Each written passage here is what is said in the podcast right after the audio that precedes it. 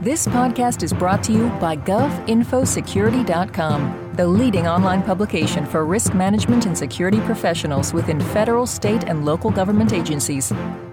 Hello, I'm Eric Chabrow of GovInfoSecurity.com, and I'm pleased to welcome Jeff Franklin. He's Chief Information Security Officer for the state of Iowa. Thanks, Jeff, for taking time to chat. Thank you.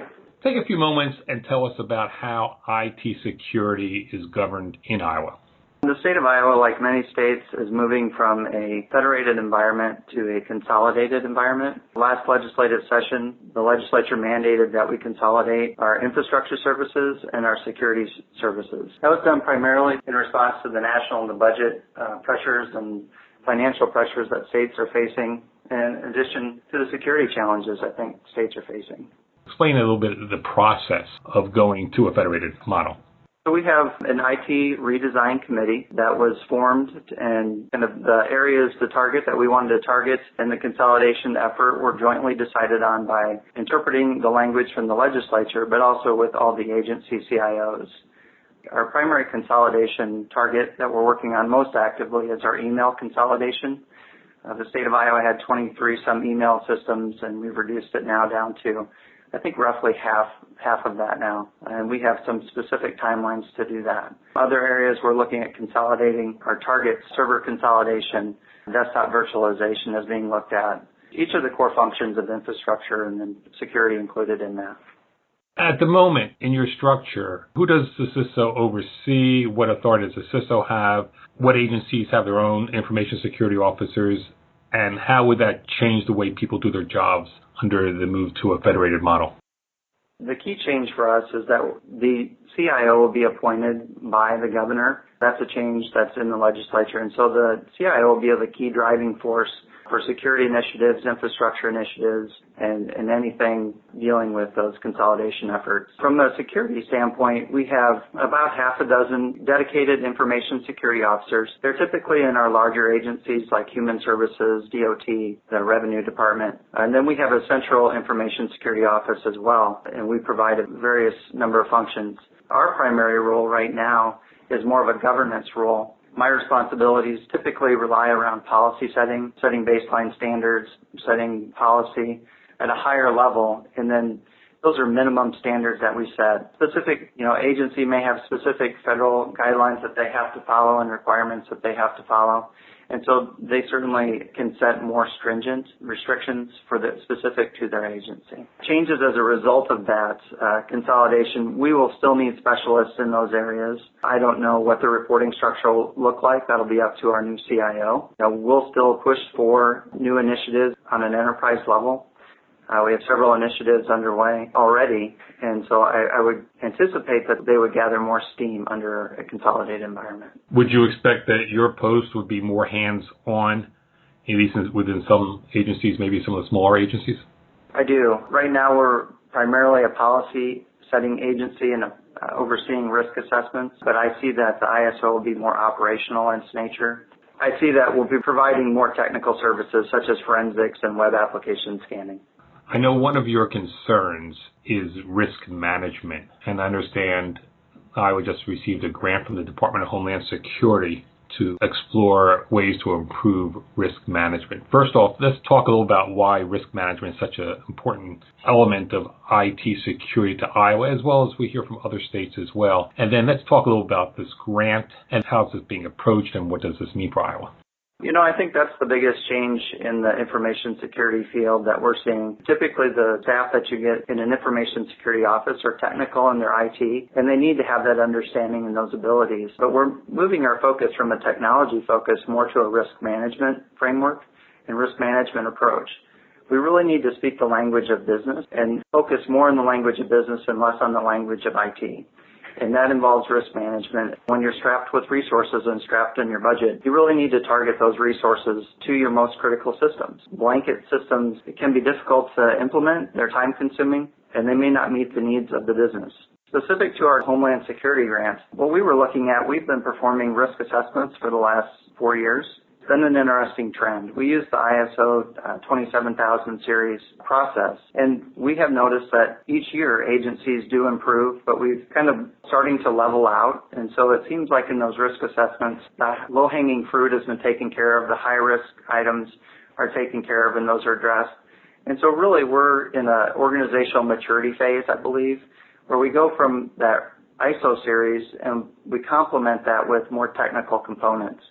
And so what we're looking at is the continu- uh, continuous monitoring or continuous vulnerability system, vulnerability management system. We approached Homeland Security for a grant to pilot a system, and this was in partnership with well, Iowa State University, the City of Des Moines, and Cerro Gordo County, and the state of Iowa in order to put in a system that is will continually monitor our networks, continually monitor our web apps and our servers problem that we run into right now is that we have prevent tests and vulnerability tests are done more of an ad hoc basis and as requested basis. When we get that information back, that's excellent information to have.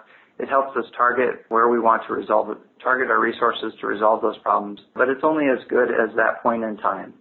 And so the goal of that system and the goal of the grant is to put a solution in place that can continually monitor uh, or routinely monitor whatever we want to monitor. And so if we want to scan a web application and do that on a regular basis once a month or twice a month, we can do that. We can set the parameters to do that.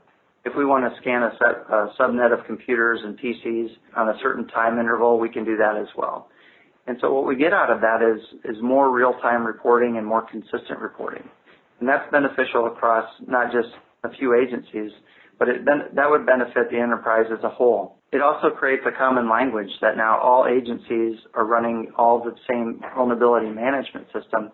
And so now we can see not just how does agency A compare to agency B, but also what challenges did agency A find and how did they fix that problem that maybe agency B has as well with this grant, how is the structure of this this collaboration with these other organizations working? I mean, what are you actually looking at? Are you looking to develop specific processes? Are you looking into specific kinds of technologies? How do you work with one another?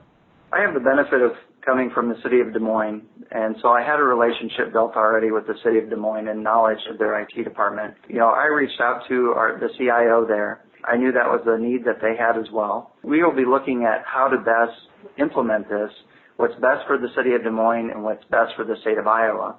We have a common problem, and the common problem is that we have inconsistent monitoring of our networks when it comes to a solution in place that is continually looking for vulnerabilities. They need to be able to manage it somewhat granularly as, as we need to manage it in a granular fashion when we're looking for solutions, and I know there are solutions out there in the market, think what we'll be able to do is similar to what Minnesota has done and been successful at, and that's partner with universities or city or county orgs and be able to provide them a solution and a tool that will reduce their risk. With this grant, how, how much was it and how long do you hope to have some results from that? Uh, the grant was uh, roughly $300,000. That'll probably be enough to pilot between the state, a couple cities, and a couple counties and the university to see if this partnership and collaboration will work. And how long do you think that would take to before you find that out? I'm, I tend to be an optimist, and so my optimistic side says a year, but my realist side says probably a year and a half to two. Uh, by the time we get it in place, get it tested, and get the processes in place, and try them out. The benefit that we have is, depending on the solution we pick, I know uh, Minnesota has been through this process, and we've built a pretty decent relationship with them and, and looking at how they went about implementing it. We're going to draw as draw as much as we can from them. Could there be any kind of consolidation of systems beyond the state into the cities and counties and universities, or at least some elements of that, because everybody's facing some budgetary problems? There's always that possibility. Our administrative services department is as a service provider, our infrastructure, and so if a city or county uh, did, no longer wanted to provide uh, their email service, they could reach out to state government and we could offer them that service. We've done that in the past, and this would be another great example of that partnership. Thanks again. I appreciate your time and interest in the state of Iowa. I've been speaking with Jeff Franklin, Chief Information Security Officer for the state of Iowa. I'm Eric Chabrow of GovInfoSecurity.com. Thanks for listening. This podcast has been brought to you by GovInfoSecurity.com. For more interviews, breaking news, research, and educational webinars, please visit www.govinfosecurity.com.